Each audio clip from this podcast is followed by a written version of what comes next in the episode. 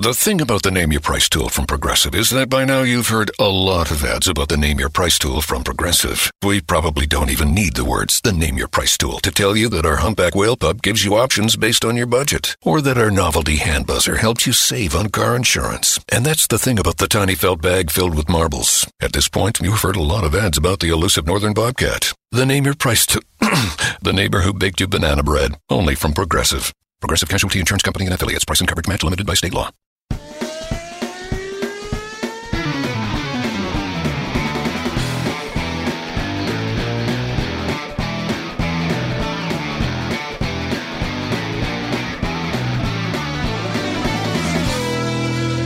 Hey guys! Welcome to this week's episode of the Inside Line Formula One podcast. Oh my god, Kunal, I see what you did there, but give me back my position, goddammit. You're not allowed to jump me at the start. Where is the team boss, Mattia? Well, I thought you were the team boss, and we don't have a Mattia on the show, but we definitely have a Mithila on the show. Welcome to this episode, guys. It's been a lot of fun, the Russian Grand Prix, but that's not the only thing that we're going to talk about. Yeah, while I figure out how I'm going to complain about Kunal to myself, uh, we're going to talk about a lot of things on this episode. You know, a few days after the Russian Grand Prix, and the talk of the Formula One universe is still Ferrari and their drivers. And their excessive race management at Sochi. Yeah, we thought it would be better to record a fresh episode after the Ferrari drama cools off, but guys, this is what happens when there's a fortnight between races. The story just lingers on and on and on. So, in this week's episode of the Inside Line Formula One podcast, we talk Ferrari. Should they reconsider Vettel's relationship with the team? Should they let go of Sebastian Vettel from a financial and a political point of view? Yeah, we know that Charles Leclerc is fast, but does he have the experience to battle Hamilton and Verstappen next year if they absolutely charge at him? Ferrari are the leaders, Mercedes are the underdogs. Is that how really things are at this stage of the 2019 Formula One season? And dear Formula One, please, please, please ban the helmet design change ban. I mean, come on, guys. Yes, just hear that again. The helmet design ban needs to be banned. That's what we keep saying. And please do not take away our joys from qualifying. I am actually now reminded of the song now you're just somebody that I used, used to, know. know. That's soon what's going to become of our qualifying operations in Formula One. Yeah, guys, on that note or on, on, that tune, actually, please subscribe to us. We're on iTunes, we're on Audioboom, we're on Spotify, we're on all the other audio platforms on the internet. Just search for us and we're there. And before we commence this episode, a big thank you to Aman Goklani from Audioboom. He's off to greener pastures after a solid stint at Audioboom. So thank you for being there. Thank you for being our trusted partner and advisor for the Inside Line F1 podcast. And Aman, all the very best to you as you grow further in this glorious world of podcasting. Right. So Ferrari, the team actually found pace with their car only to lose peace with their drivers. I've been waiting all Russian Grand Prix to say that. You've been practicing in your head, haven't you, Kunal? You can tell us.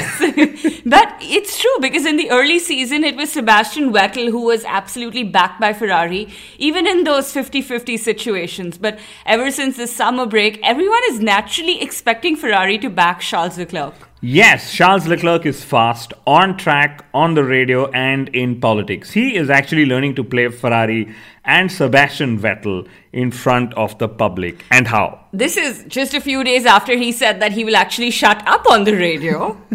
so much for not being self aware and self controlled or whatever. But you know, Charles has realized that there is some hesitation at Ferrari to back him fully, understandably so. So he's not only just driving quicker than Vettel, he's also outplaying Sebastian Vettel in the political games at Ferrari as well. For me, it was just so good to see glimpses of the vintage Vettel back, you know, in terms of pace, because he just ran away at the start, and also in terms of disobeying, disobeying team orders. Uh, the architect of the famous Multi 21 himself back in action. Yes, as somebody said, multi 516, but you know that's just too long a number to remember. but yes, Russia seemed like Vettel was trying to make a point to Charles Leclerc. It was something on the lines of, hey, I can play games too, because these guys have been playing games since Monza. Remember? But I can also tell you what's different, Kunal. When Vettel was at Red Bull Racing, he was their future. So the team absolutely rallied around him and they let things go. But at Ferrari, Leclerc is the future. So this political gamesmanship that we have going could be Vettel's to lose. Well, you know, I think this is exactly the dilemma for Ferrari who do they favor in the short term? And that's a question we open to you listeners in this episode as well. Because in the long term, we all know that it is Charles Leclerc. But for the short term, is it Vettel or is it Charles? And what do you think, Mithila? Who would you pick if you were the team principal of Ferrari? I'll tell you what, I'm really curious to see what our listeners say. And guys, please tell us your thoughts, share with us what you all are thinking, and you know what? We'll discuss it on the next podcast. No, but I still want your opinion. Would it be Leclerc? Would it be Vettel? You cannot toe the neutral line. Just when I was hoping to be politically correct. But Kunal, you right can't now, play politics with me I'd on the, on the Leclerc. podcast with. with I'd go with Leclerc. Okay, that's fair. I think I would go with Sebastian Vettel. I could have guessed. Yes, purely because you know eh, he's just got the experience. And anyway, we will tell you why we will. I I would go with Leclerc. I will tell you that, right? Because at the moment, you know, Ferrari's hesitation with Leclerc is understandable. I mean, Vettel's got the experience of fighting for world championships. Yes, you know, the last 12, 14 months haven't been the best for Sebastian Vettel, but he has still got the experience. And when you have a 22 race calendar in front of you, it's just not talent that gets you a world championship. And I would agree that Charles Leclerc is an unknown quantity when it comes to a title challenge between Hamilton and Verstappen because he hasn't quite been put to that test yet. Uh, we're getting good reason to see that Leclerc will hold good in even those high pressure situations. But can Ferrari and will Ferrari take that chance? So, at this note, we would love to see your comments. Write to us on our Facebook page or tag us on Twitter and let us know who would be that one driver you would back if you had the position of being Ferrari's team principal, right? But on a lighter note, Charles Leclerc, it is reported that he left his girlfriend, you know, in the last few weeks to commit fully to Ferrari. And that's fairly immature of him when it comes to managing relationships. Yeah, uh, like I read on Twitter, uh, apparently Leclerc could only handle one toxic relationship at a time. he chose pretty- Ferrari. That's pretty cruel. But Yeah. here's here's another interesting thought. Vettel is paid $45 million per year. Of course, this includes base pay plus bonuses for wins and podiums and all of that. Whereas Leclerc, for a similar package, would have probably been paid something that's 20 times lower. Now, would Ferrari be thinking that if they let go of Leclerc, say at the end of next year, because that's when his contract runs out, they will be able to give Charles the status he wants, the number one driver at, in the team, and they could actually use Vettel's salary much better because Leclerc's contract, which is also due for renewal at the end of next year, will actually see his team negotiating for a much higher pay than he currently has. Those are all interesting angles, you know, political, financial. And Kunal, in all of this, I just hope that Sebastian Vettel is treated with respect and dignity. Yes, I hope so as Yeah, well. uh, I just remembered what Lewis Hamilton said a few days ago, actually, that the Ferrari, uh, which Charles Leclerc is putting on pole, is actually the Ferrari that Vettel has developed for the past several years. Yes, that's true. And you know, with all those spins and all those mistakes he's made, Ferrari have probably learned better on that car as well. I'm kidding, guys. I'm sorry. Yes, we said respect, dignity, but I couldn't, you know, sort of hold myself back. you know, please prove me wrong, Sebastian. All right. But uh, I would also like to talk about why Sebastian Vettel jumped out of the car you know when he retired at the, in the Russian Grand Prix and why Ferrari didn't get him to drive his car back to the pits, uh, even though the pits were actually very close by. So the first point is that Vettel's car was actually on, you know, on in terms of electrical and kinetic energy. So the drivers have been trained to not touch the car and the ground at the same time, you know, to avoid an, el- an electrical shock. And that's why Vettel jumped off the car right? And the, these are the these are the unknown dangers of motorsport or formula 1 at the moment because the ones that we see are you know the crashes and those things that happen. But even the MGU-K that probably failed on the car could fail a driver if the driver doesn't jump off and as for the conspiracy behind Vettel stopping on track Ferrari instructed him to stop the car on track purely due to safety reasons. And now, due to my safety reasons on the podcast, I should let Mithila speak. I'm sure she's got a few points here. Yeah, Kunal, because the irony was that Vettel's stoppage cost Ferrari a victory with Leclerc. Uh, but here too, Ferrari made a mistake and they cost Leclerc second place as well. Yes, he, he lost second place because they pitted him one whole lap later. And beat this, uh, Jacques Villeneuve said that Ferrari's loss was as a result of their karma. I couldn't believe it because out of all the people in the paddock, I mean, I don't believe that he's the one who believes in karma because he's just down talked so many drivers. I'm sure he's collected a lot of bad karma then. Ouch. But switching to Lewis Hamilton, he is just such a fighter. He got P2 again, a brilliant third sector in qualifying. And then in the race, he literally kept putting pressure on the Ferraris despite being on the wrong tire. Yeah, Hamilton admitted post race that Mercedes actually chose the wrong tire strategy. But Kunal, I'm going to say it. Mercedes are the quicker and the luckier team among the two. Absolutely. But can you imagine if Nico Rosberg hadn't retired and if he was Lewis Hamilton's teammate yet? We'd have Mercedes and Ferraris drivers play politics over the radio every other race. it's like a different level of entertainment for all of us. That would have been really fun. And you know what, Kunal, since we're talking so much about Mercedes, I am tempted to bring forward my What Wolff Said This Week section. Go for it. It's Yeah. so popular amongst all our listeners. Thank you, thank you. Keep tuning in, guys. Anyway, Wolff said that Ferrari are the leaders and Mercedes are the underdogs. And this is while Hamilton said that Ferrari are hungrier than Mercedes. Well, honestly, I like the sound of all those statements because I've said this time and again Formula One needs Ferrari to challenge Mercedes at the front. And, you know, the last few races are actually proof of just how much fun the sport can be when there is competition right ahead at the top of the field. Speaking of competition, and Will said that this is the toughest period for Mercedes since the V8 era. Well, yes, Mercedes are a bit behind, but not by too much. And Ferrari are actually doing what I would term as class, cla- classic motorsport. You know, claim pole, control the race, and score victory. And I'm glad that despite the sport changing through the years, some of these tactics remain as orthodox as they've ever been. Frankly, I'm really excited with how the 2019 season is ending. And Kunal, I have to admit that my expectations for 2020 are already pretty high. Yes. Fingers crossed, yeah. I'm not disappointed. Uh, Toto Wolff and Mattia Binotto both said that their teams are fully focusing on their 2020 cars. Yes, and I'm pretty sure that pretty much all other teams on the grid are focusing on the 2020 cars more as 2019 comes to a close because 2020 is an evolution from 2019. So, form factor from this season should remain more or less the same next season as well. Also, the upgrades that are brought this season will help teams develop cars for 2020. Remember that, guys.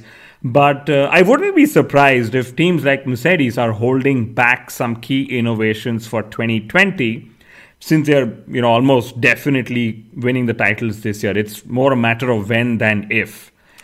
So, Mercedes apparently spent 340 million pounds to win the title in 2018. Ouch. And uh, that's a mad amount of money to spend on only Formula One. I'm sure that's the GDP of a really small nation somewhere on planet Earth.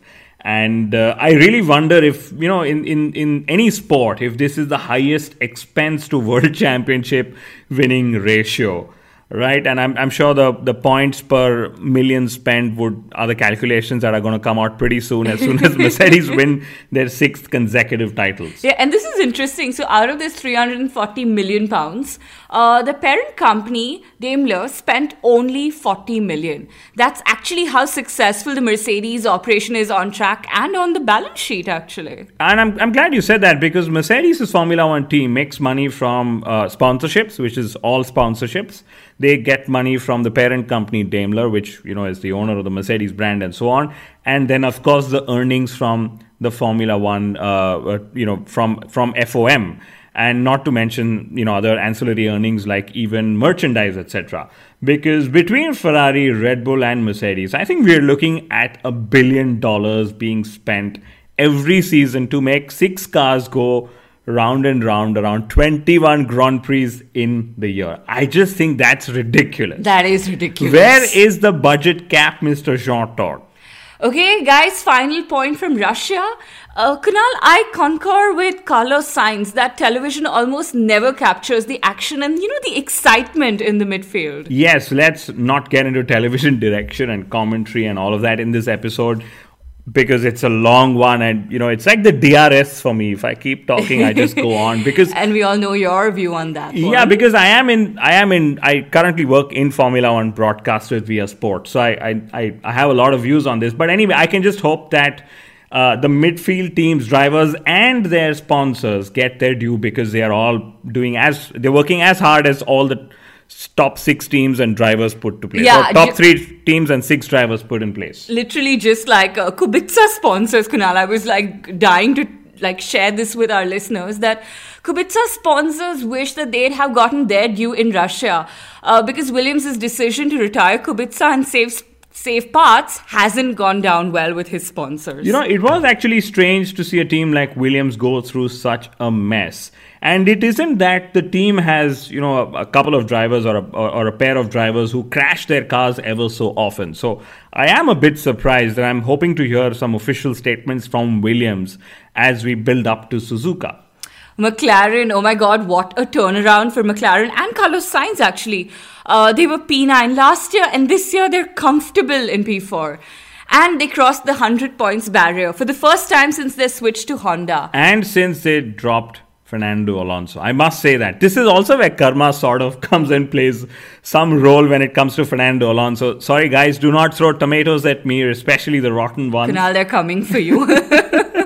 But let's remember it was the switch to Renault that helped McLaren better their performances. Yes, and this is why a departure from Renault seems a little strange, but I must say it is sensible at the same time.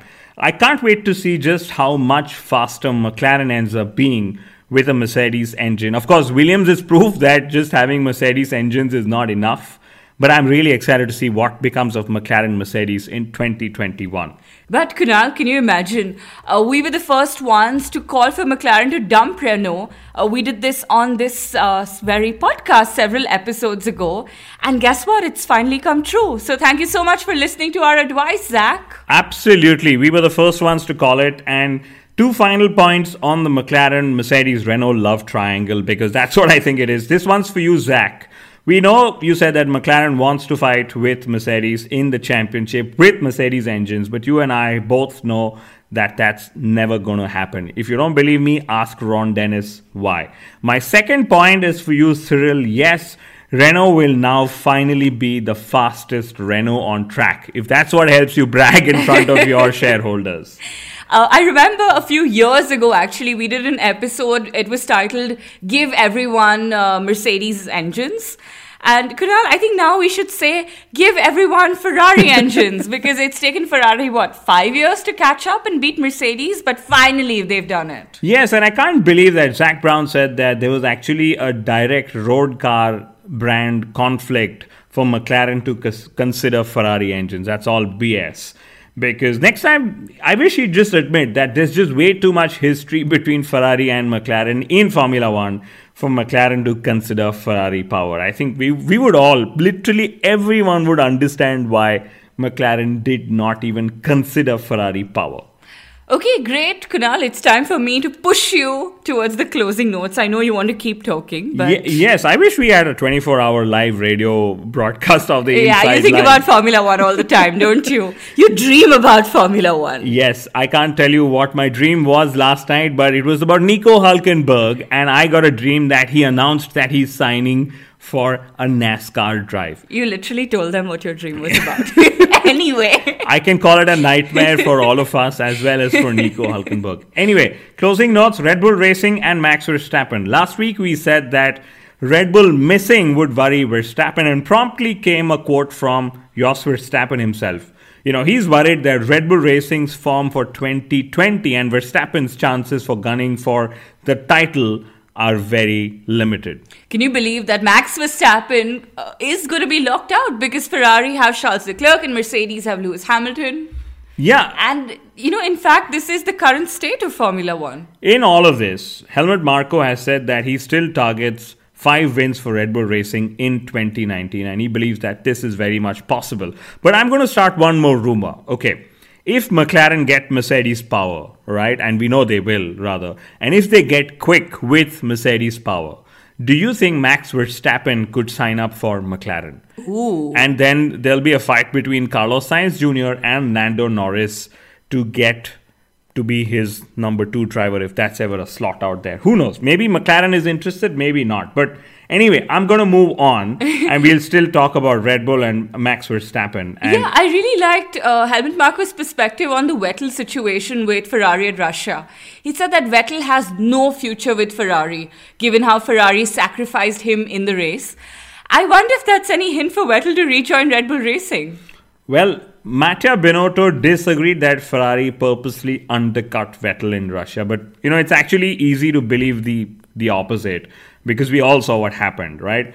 But as for future at Red Bull Racing, who knows? You know, Vettel might just go there in 2021 if Max Verstappen sort of leaves, right? Because that exit of Verstappen is going to create a vacancy at Red Bull. At the moment, they don't have a strong number one driver that they can replace Verstappen with. So could that be Sebastian Vettel?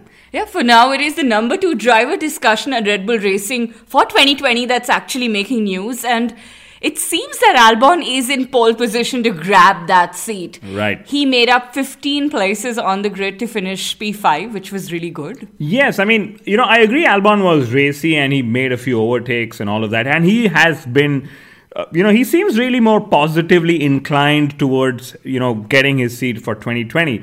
But if Jacques Villeneuve, you know, he was quick to point out that Albon benefited greatly in Russia with the safety car. And that's how he overtook a lot of his rivals. We missed all of that because Formula One didn't really focus on the midfield. And that's where sort of Albon was battling before the safety car came out. But anyway. I feel like Villeneuve is working for Danny Kvyat on this one, you know? anyway, as long as Helmut Marko is convinced, it doesn't really matter what Villeneuve or you and I or anyone else thinks of Alexander Albon. Like I said in the previous episodes, and like Verstappen agreed at Russia, I honestly don't care who takes the second seat at Red Bull Racing. Let's yeah. put that on record again. yes, there were reports in the paddock a few days ago that young drivers are consciously avoiding the Red Bull Racing Junior Driver Program. Although, frankly, if you're a young driver listening in, it would be really silly if you're going to ignore when a person like Helmut Marko comes knocking your door because he's the one person who has generated the, the most successful drivers in the last decade or so or thereabouts. So if he's showing interest in your single seater racing career, answer the knock on that door. Great from the Russian Grand Prix. We can't not talk about Danny Kvyat. Of course. Even if we didn't want to, because he had such horrible, rotten ra- luck. Uh, he had multiple engine issues and penalties for no fault of his own, of course. And the FIA rejected his helmet design change again for no fault of his own. Yeah, you know, on this whole helmet design change, we've been asking for a ban of this silly rule since the day it came out on our podcast, right? And I think Kvyat was just a victim of being a good boy for a change. Because it turns out that several other drivers, including Max Verstappen, just don't bother to inform the FIA when they change their helmet. They just, you know, announce it on social media and on Twitter, and that's about it. I hope we don't see like a mass list of penalties and reprimands for historical cases in Suzuka. you know, if I am informed correctly, the FIA wants to get rid of this rule as well, the helmet design change rule. And uh, this rule was actually made so that commentators and fans are able to recognize which driver is in which car especially at those speeds yeah. Anyway final point before we bring this episode to a close. The formula 1 management met with drivers in russia to discuss the qualifying races in 2020 and this was actually after drivers expressed their displeasure in singapore. Yes finally a great attempt from Formula One to ensure that only positive communication gets out from all the drivers and all quarters, including the teams and everyone else. You know, frankly, it is important to experiment but qualifying is the one session that works best, come what may. I mean, we have seen just so much competition and unpredictability in that hour then why this deep desire to change things? I am just not sure. You know, it's like your right hand is paining, and the doctor comes and says, okay, let's treat the left hand first. That's how it seems to me. Yeah, there's just so much fun in watching a Formula One car being driven absolutely on the limit over a single lap. Kunal, I wonder why they would take that joy away from us. Why? Ladies and gentlemen, would you imagine a lady actually turning around and talking about watching a Formula One car being driven right on the limit. This is exactly why Mithila Mehta is my co host on the Inside Line F1 podcast for her undying love and passion for Formula One. I feel very special. But, but back to qualifying races, my final point is that can you guys imagine a qualifying race being held at a street circuit like, say, Monaco, Singapore, or even a circuit like Barcelona or Hungary, where overtaking is almost impossible?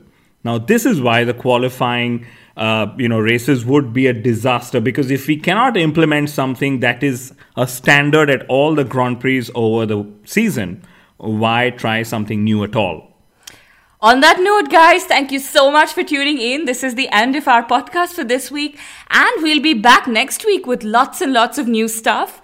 And uh, don't forget to write to us. Uh, tell us should Ferrari pick Vettel or Leclerc and what your reasons are for that, and we'd love to talk about it next time.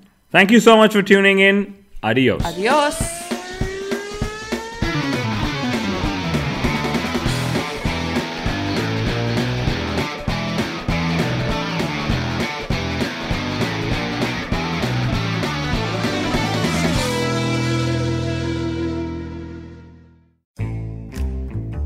What other piece of everyday carry do you own that can deadlift 5,000 pounds? Click belts are made with aircraft grade, lightweight aluminum, mil spec webbing, and sewn in the heart of Texas.